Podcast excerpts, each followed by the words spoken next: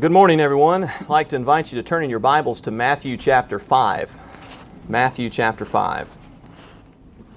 Uh, good, to be, good to be with you. Looking forward to getting to know you all better. I've already messed up. I called Suzette Wanda. Wanda, I got to call you Suzette later to kind of balance this thing out, but I'm going to do that. Uh, sorry if I call you by the wrong names. Hopefully, by the end of the week, I'll have them all down so that when I leave you, I'll forget about them again, right?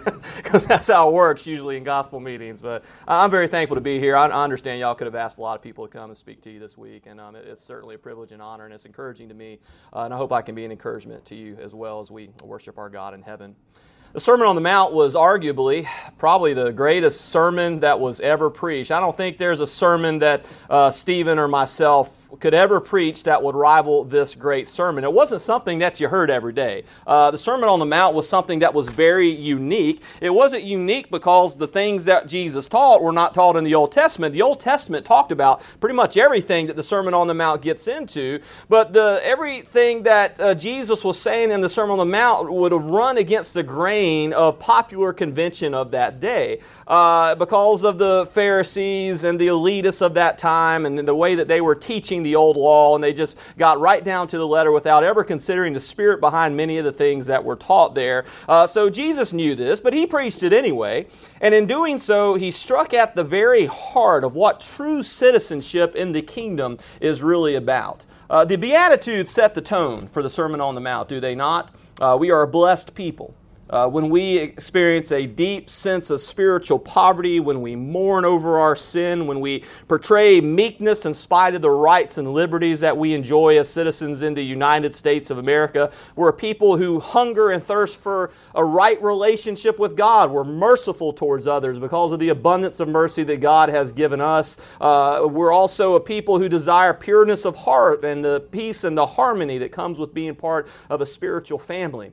And when you think about all of those qualities that we just mentioned, those beatitudes that Jesus talks about in Matthew chapter 5, you would think that people like this would be some of the most blessed people, uh, not only uh, in the eyes of God, which they certainly are, but some of the most honored people in this world. I mean, wouldn't you want to get to know people like that that Jesus is talking about here? Some of those honored people, some of those dignified people. Everybody should want to be around people just like this.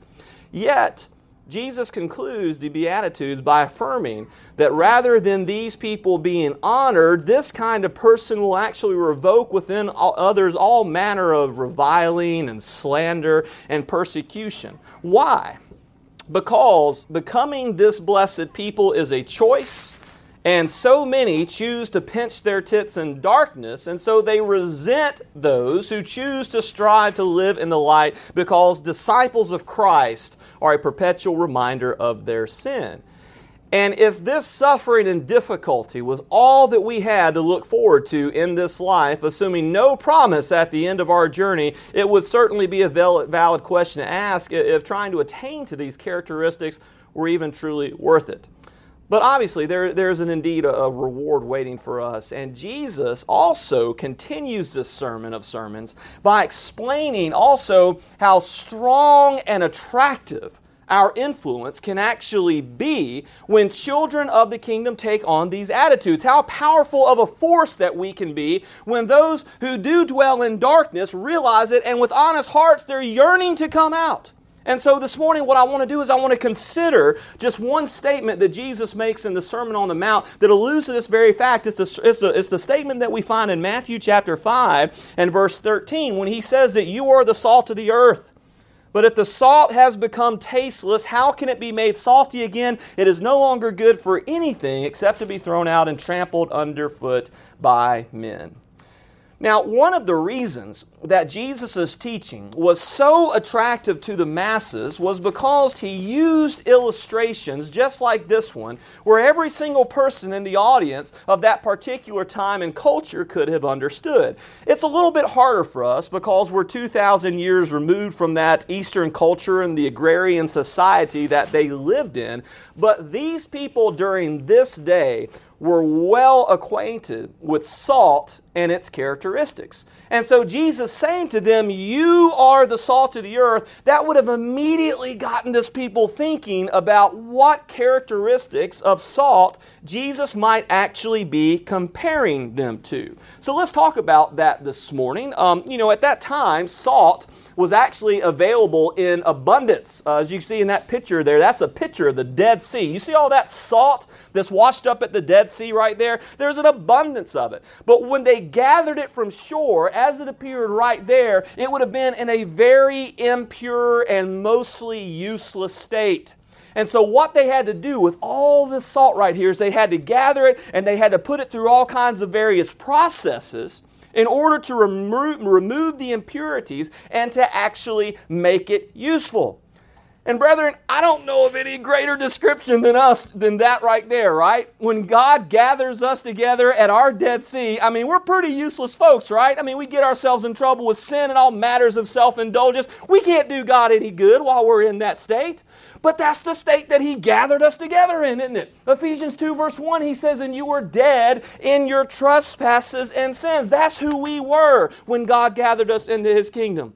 And when He gathers us into His kingdom and we come to Him, what do we do? We do it, as we sing so often, just as I am. With all of our impurities, with all of our sin. And then what does He do to us? Ephesians 2, verse 5. He made us alive with Christ even when we were dead in our, and it's gone. Stephen, you were right. Some of my text is running off here. But open your Bibles to Ephesians 2 if you want to see the rest. uh, we'll try to take care of that as the week goes on. And so what happens is God takes us in our deadness and He makes us alive.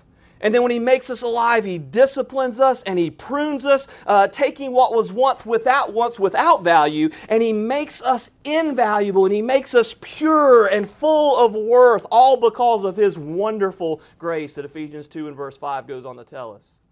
See, despite how impure salt was as it lays on the shore of the Dead Sea, when it was purified, it was actually very expensive monetarily during that time, much more expensive than what we find in our grocery stores today. In fact, uh, history tells us that Roman soldiers were actually paid with salt for their labor, which is where we get our word salary. Salary comes from the same root word as salt. The expression, he is not worth his salt, actually originates from the ancient Greek practice where salt was traded for slaves. See, brethren, no matter how sinful we have been in our past, no matter what we've done, if we have obeyed the gospel of Jesus Christ, we belong to God. And brethren, that means that we have value. God wants you, God can use you. God told the children of Zion in Zechariah 2 and verse 8 uh, that after glory, He has sent me against the nations which upon you, for he who touches you, and you can't see it here because the text is run off again, but it says He touches the apple of His eye. That means we're invaluable to God.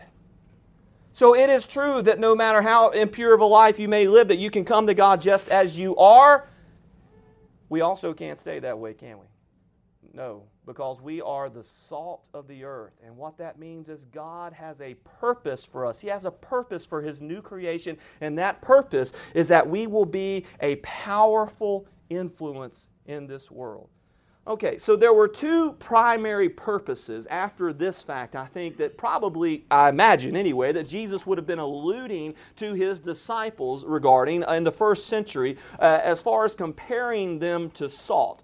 Two primary purposes of salt. Number one, salt was used to prevent decay and it was also used as an antiseptic to preserve as well as to prevent infection in disease. So let's talk about what it means that salt is a preservative. Now, before electricity was invented, People didn't have the same luxuries that we do of storing their fish. You know, we got a fisherman over here. They, they couldn't store their fish in freezers and refrigerators, dude. If you had been fishing during the first century, you know what you would have done in order to keep your fish fresh? You would have packed it in salt.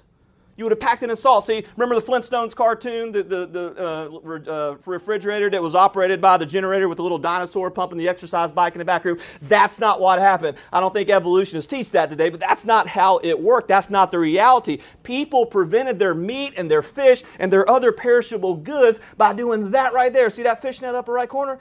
Packed it in salt Because salt is a natural preservative. And I think that that's probably one of the things that Jesus is telling his disciples then that they were, and he's also telling us now that we are. We are the salt of the earth because we are a preservative to this earth, brethren. We're a saving force in this world in the same sense that salt is a preserving and saving force to perishable meat. How?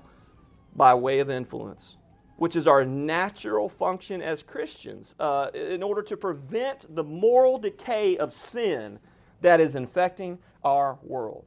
Christians deter sin's power to destroy lives, which in turn, uh, turn creates opportunities for the gospel to be proclaimed and to be received. 1 Peter 2 and verse 12 says, Keep your behavior excellent among the Gentiles, so that in the thing in which they slander you as evildoers, they may, because of your good deeds, as they observe them, glorify God in the day of visitation. The sad fact is that we live in a world that is lost in sin, just like we were when God gathered us from our Dead Sea and purified us by water and the Spirit. But now we are disciples, and we've been given the opportunity to preach and carry the gospel as a saving force to this world. Brethren, that's our job. God has no hands but our hands, as we sing. And unless we do this, the world will be doomed because a world without disciples carrying the message of the gospel is a world condemned for lack of the truth of how things really are. Romans 10 and verse 14 describes this process. Paul says, How then will they call on him whom they have not believed? How will they believe in him whom they have not heard? And how will they hear without a preacher? How will they preach unless they are sent? Just as it is written, How beautiful are the feet of those who bring good news of good things. Sometimes I try to get my wife to rub my feet, and she says, Oh, your feet are nasty. And I said, That's ridiculous, Jennifer. How beautiful are the feet of those who bring good news of good things. But that's the truth, those, as far as what, how Paul mentions it there, right? That's how beautiful it is when you have somebody, whether it's me or anybody else carrying the gospel, God says, You're beautiful even down to your feet. And, and I think that's one of the problems with a, a, verse like this is naturally when we think about somebody who's being a preacher, we think about a guy like me, right? We think about what I'm doing here right now. A formal presentation by someone with the responsibility to stand up and talk about religious things. Brethren, preaching is so much more than that. To preach means to advocate it means to, to plead in favor of, or to support, or to urge by means of some argument. When Jesus told his apostles in Mark 16, verse 15, to go into all the world and to preach the gospel to every creature, he's not telling them to make sure that they stand up on a regular uh, basis and give a formal presentation about spiritual things. Now, certainly that would be included, which is why we do it. But the way the Bible uses the word preach is not just limited to that. It's actually pretty similar to how your kid might use it. You know, when you're trying to tell your kid to stop doing something and you got to tell him over and over, well, stop doing this, stop doing this. And, and then what does he say to you when he gets tired of you saying it? He says, I wish you'd stop preaching to me, right? How did he use that word? He actually used that word a lot better than we do sometimes, because that's actually what he means. Because what's the difference between preaching and teaching? Well, it's a little bit hard to determine, but, but on, on, on the simplest level, preaching is to teach with passion. We're dispensing information, but we're doing more than that. We're dispensing information because of the urgency and the importance of that information. So if your child walked out in the middle of the road and, and you got traffic coming this way and that, you're not going to say to your child, uh, little Billy, come on back here. You're about to get hit by a car. You're not going to say it like that, are you? You're going to be like, what are you doing, Billy? Get back here. And you're going to grab his arm and you, are not going to worry about hurting his arm because you don't want him to get his whole body hurt. And you're going to be like, don't ever do that again. That's, you're going to get hit by a car. And you would, well, you, you'd be preaching to him, right? You'd be teaching him with passion because of the importance of trying to get into his head. You don't ever do that.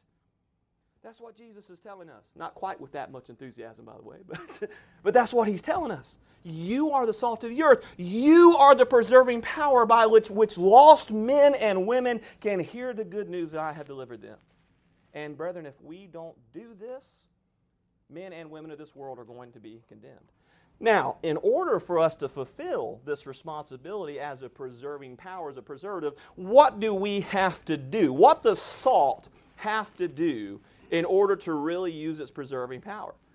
It can only preserve the perishable by getting in close contact with the object that it's trying to preserve. You can't just place a bucket of salt in the same room with a bunch of meat and hoping to preserve it, can you? That, that's not how it's going to work. It has to make close contact. And you know what that means? That means that we can't isolate ourselves from other people in our community, does it? we have a God given responsibility to teach them not just by word, but by the influence that should be our good example.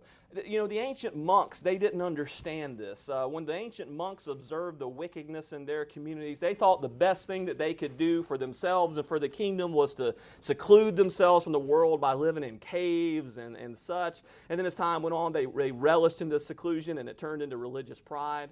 And I understand that there's another end of this where we have to guard ourselves from the world and limit our association to one extent, but there is a balance that we have to strive for because we can't teach a lost world and at the same time avoid anyone and everyone who happens to offend our delicate sensibilities. We can't reach a lost world by limiting our discipleship even to Sunday and Wednesday night attendance or studying the Bible on our own or, praying on our own. No, salt makes close contact with that which is perishing because that's what salt does. People in this world, folks, they are not going to stand a chance come Judgment Day without the preserving power that Christians can bring them by being the salt that God created us to be.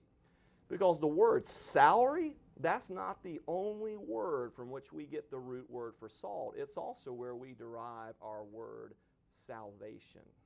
Salt. Salt is a preserving power. It's also an antiseptic, though, isn't it? Salt is an antiseptic. You can take salt and, and you can rub it on a, on a blister or an open wound, and, and what that salt will do is it'll weaken that bacteria, it'll prevent it from causing infection. But it sure doesn't feel good, does it? It doesn't feel good at all. It, it, it, it helps, it heals, but it irritates as well, doesn't it? Salt doesn't irritate everything, though. If I were to take some salt and pour it on my hand right now, I wouldn't feel any pain whatsoever because I don't have a wound on my hand.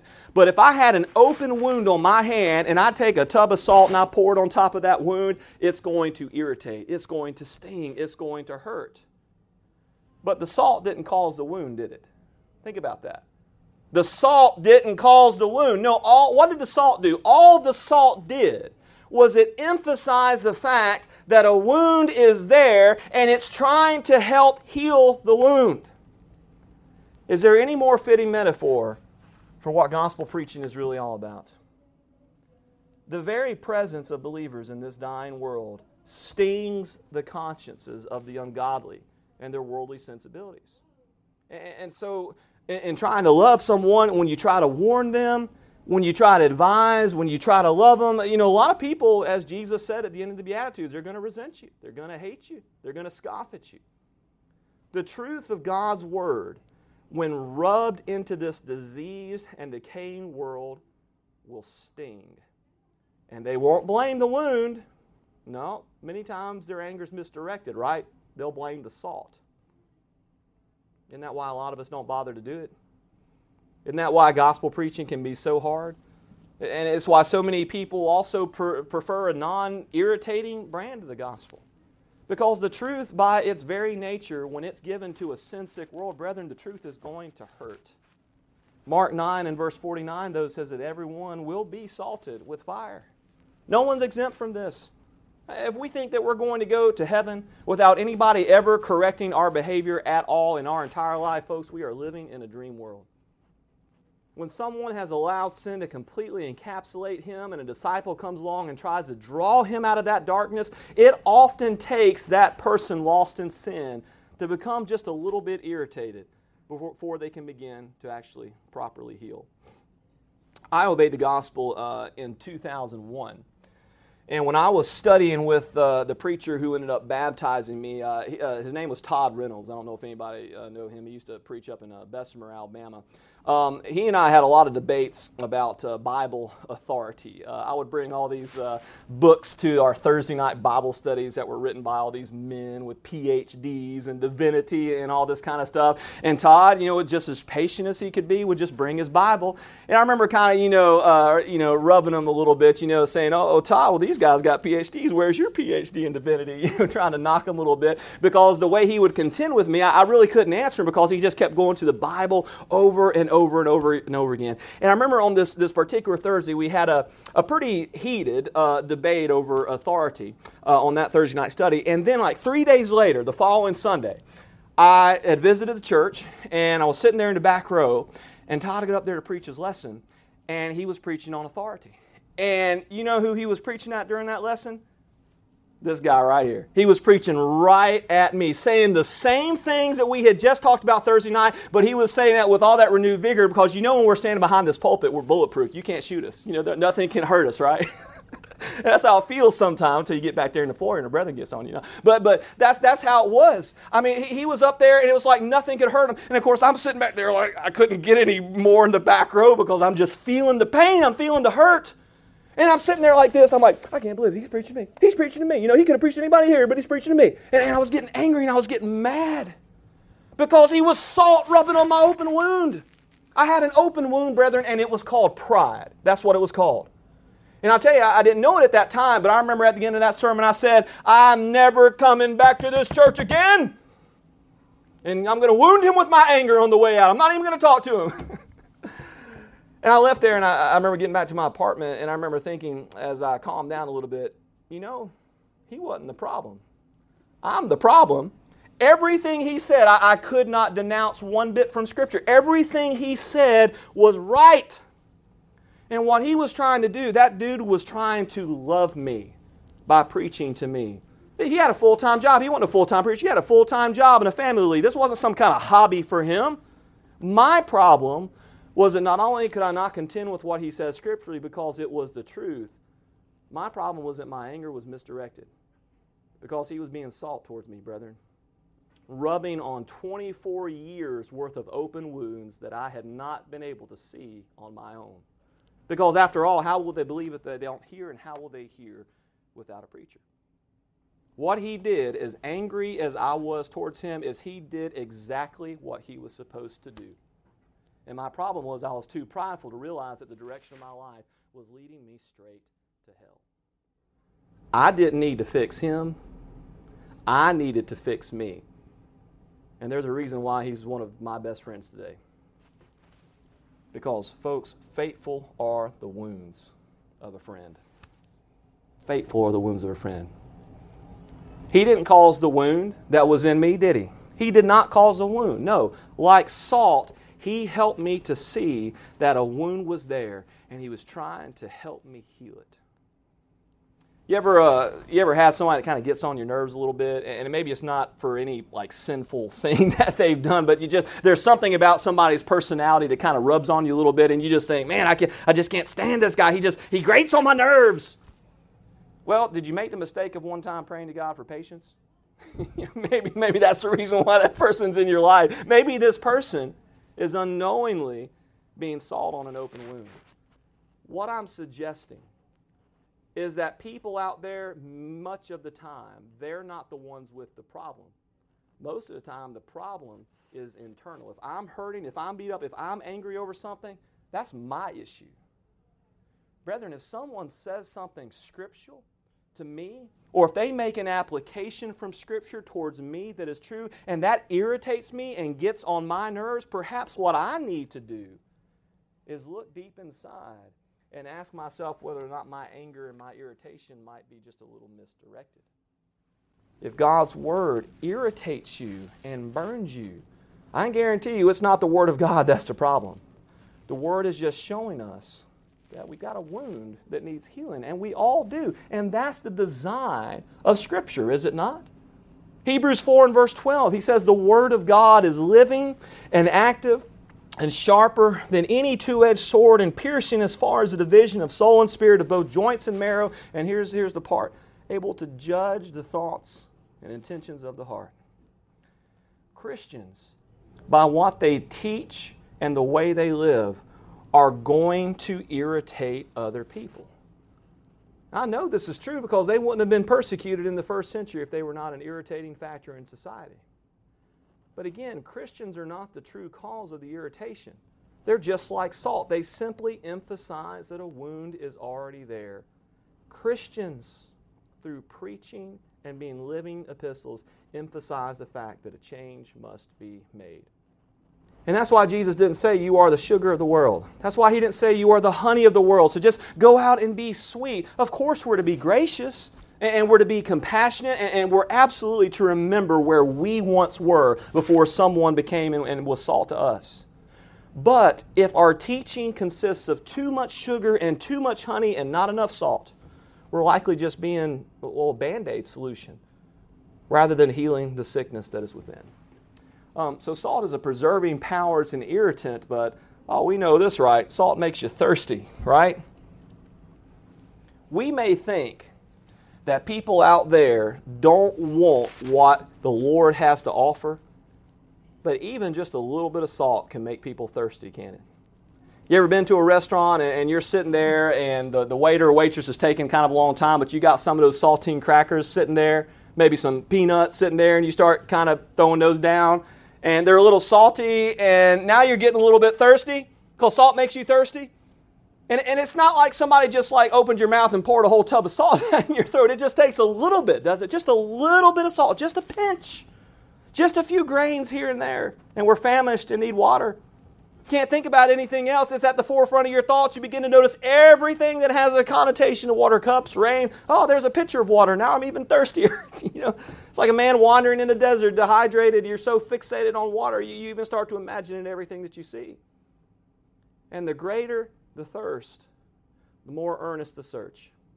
And you don't want other liquids. Uh, I'm, a, I'm a tennis player, and when I've been playing tennis for two hours, I don't think after I've been playing tennis for two hours, boy, I'd love to be uh, rehydrated with a good old fat glass of Coca Cola. And I love Coke, don't get me wrong.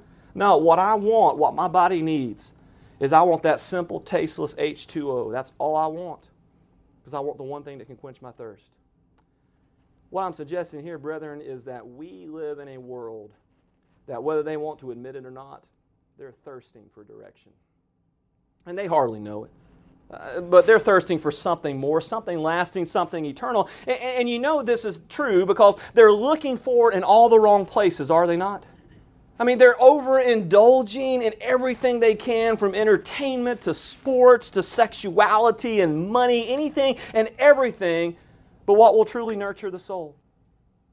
But then comes a Christian with just that little bit of salt, just that pinch showing the grace and the love of Jesus Christ. And that feeds hope to an undernourished world. That salts their palate. Suddenly, they're acutely aware of just how thirsty they are and how there is something of eternal significance that is missing in their life that is uniquely satisfying.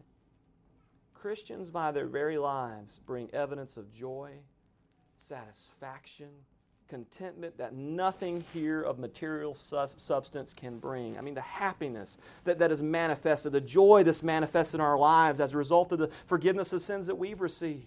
The, the sense of belonging that we feel when, when we come in fellowship together, like we're doing here this morning, uh, the, the, the, as a result of being a part of, of a family, as a result of the love and the goodwill that naturally exists between brethren, the peace of mind as we see the world worrying about this and that, who's in office, who's not in office, and all that, and we're just going about just as joyful as we can because we know where our inheritance is. I'm telling you, people with good and honest hearts, they see this, and it causes them to look up from their hectic and empty lives and say, you know, that's what I want. Because only a Christian could have ever have the right perspective on trouble, hardship, and difficulty as well as prosperity. It makes people thirsty for the fountain of life that never runs dry. Peter alluded to this in 1 Peter 3 and verse 1 through 4 as it pertains to husbands and wives, particularly to wives. Peter said in 1 Peter 3 and verse 1 that in the same way You wives, be submissive to your own husbands, so that even if any of them are disobedient to the word, they may be won without a word by the behavior of their wives as they observe your chaste and respectful behavior. Your adornment must not be merely external, braiding the hair and wearing gold jewelry or putting on dresses, but let it be the hidden person of the heart with the imperishable quality of a gentle and quiet spirit, which is precious in the sight of God. I heard a story one time about a um, about a, a, lady that was a, a Christian, uh, and she was married to a man who was not. Uh, but despite the fact that he was not, uh, every service, every Wednesday, Sunday, when the church met, this lady went to church uh, and left her husband home. Always invited him, but he never would want to go. But as time went on, he started to kind of resent her a little bit. Uh, the fact that she put so much precedence on that, and maybe he got a little bit jealous. And so he started, you know, being a little bit of a, a, a goofball about it, and uh, I think like uh, I think I heard like 15 or 20 minutes before she'd be about ready to take the car to the church, he would go and take the car, their only car somewhere, just so she wouldn't be able to go. That's how much of a jerk he started acting towards her. And uh, so she just started walking. She was a little bit late, you know, but she, she just started walking to church. snowed, it rained, she just walked to church. Eventually, that wore him down to the point where he finally started to go with her. And he went with her every Sunday, every Wednesday eventually obeyed the gospel, and over time eventually became a gospel preacher. She never lashed out at him, never, never, you know, cried at him, at least from what I understand. Always, you know, would do it in, in private. Always uh, submitted to him, loved him, regardless of how he might have treated her. I tell you, that wore him down. It wore him down. She was a wise woman. Never demanded her rights. Probably would have driven him away if she had. But instead, in her perseverance, in her salt. She calls this man to long for something that at one time he didn't even know he was thirsty for. And salt flavors, does it not? It enhances everything that it touches. I mean, most foods are pretty bland and pretty dry without salt. And what this tells us is that salt is missed when it's not present. That's what Job 6 and verse 6 tells us. And something tasteless be eaten without salt, or is there any taste in the white of an egg? So, what this suggests is that the presence of a conscientiously godly person in society will have the natural effect of arousing an appetite for God and a thirst for that righteousness that Jesus, Jesus alluded to in the Beatitudes. And, brethren, as the salt of the earth, we are agents of flavoring. Our purpose in this world before we get to heaven is to bring the taste of heaven to this earth wherever we go and with whomever we come in contact with because many people are living bland, flavor, flavorless lives, which is why they're striving to find some kind of high, some kind of thrill, and they're looking forward to materialism and an entertainment which simply boils down to a distraction for otherwise meaningless lives. But, brethren, everything about us and the way that we live should resonate with attractiveness and with virtue as well as the holiness of the Lord because salt brings out the best in food, and so too does Christ bring out the best in others as a, a, a result of how Christ flavors us. Um, uh, this is something I actually did experience. Uh, the church that I obeyed the gospel at, where I was mentioning Todd, where he preached at, um, we were having a Wednesday night uh, singing. Uh, we always had Wednesday night singing, the last Wednesday night of every month. And uh, it, it, was going like pretty much every other singing went, you know, as ordinary as could be. We weren't expecting any surprises or anything like that. That's usually how it works. But um, about uh, midway through this particular Wednesday night singing, uh, a young man walked in uh, to the building that we had never laid on, eyes on before. Uh, wasn't dressed all that well. Looked like, you know, maybe he had been working out in the yard or something like that. He was, you know, a little dirty, filthy. Um, we didn't really know what to make of because he just walked right up and sat right on the front row. Uh, but he picked picked up a song book, found the song, and just started singing along with us. And so, you know, of course, you know, we were a little curious about this guy. Uh, but uh, at the end of the service, you know, after the invitation and the guys up there giving the closing uh, announcements, um, uh, he says, Are there any men here that need to make any announcements before we close? And this guy stood up and he said, Yes, I have an announcement to make. And of course, we're thinking, oh boy, here we go. Pulling out our Bibles, getting ready to go to work, you know, and we didn't know what to expect this guy was going to say. And it just blew our minds what he said uh, he said, I was sitting right out there at the stoplight uh, with my windows rolled down. And he said, I just got fired from my job. I called my wife and told her, and it's like the third job I've lost in a year, so now she's threatening to leave me. We're in debt, this and that. I mean, he was just going through all his problems. He said, but as I was sitting there thinking about what in the world am I going to do with my life, I could hear you guys singing from that red light, and it lifted me up so much, I just had to come in and join you. And he said, I just want you to know how much I appreciate you for encouraging me in an otherwise discouraging situation. And, you know, I mean, how often does something like that happen? You know, we, we think what we're doing here doesn't have any impact whatsoever on people out there. And there may not be a guy sitting right now, now out there at a stoplight or something like hearing what we're doing here now, but never underestimate the power that our influence can have on people who are living discouraging situations and don't know it until they run across people like us who are singing with joy, who are praying in, in, a prayerless society, who are reading the Word of God when everybody else is out there listening to junk on TV and the internet that they shouldn't be listening to. Brethren, the whole design of salt is to enhance and it is to flavor. And it is amazing just what a pinch of that salt can do to an otherwise seemingly meaningless life. As David said in Psalm 119, verse 103, How sweet are your words to my taste yes, sweeter than honey to my mouth. But what happens if salt loses its saltiness? Matthew 5:13 again says you are the salt of the earth but if the salt has become tasteless how can it be made salty again it is no longer good for anything except to be thrown out and trampled underfoot by men and Luke says it this way therefore salt is good but even as salt has become tasteless with what will it be seasoned? It's useless either for the soil or for the manure pile it is thrown out. He who has ears to hear, let him hear.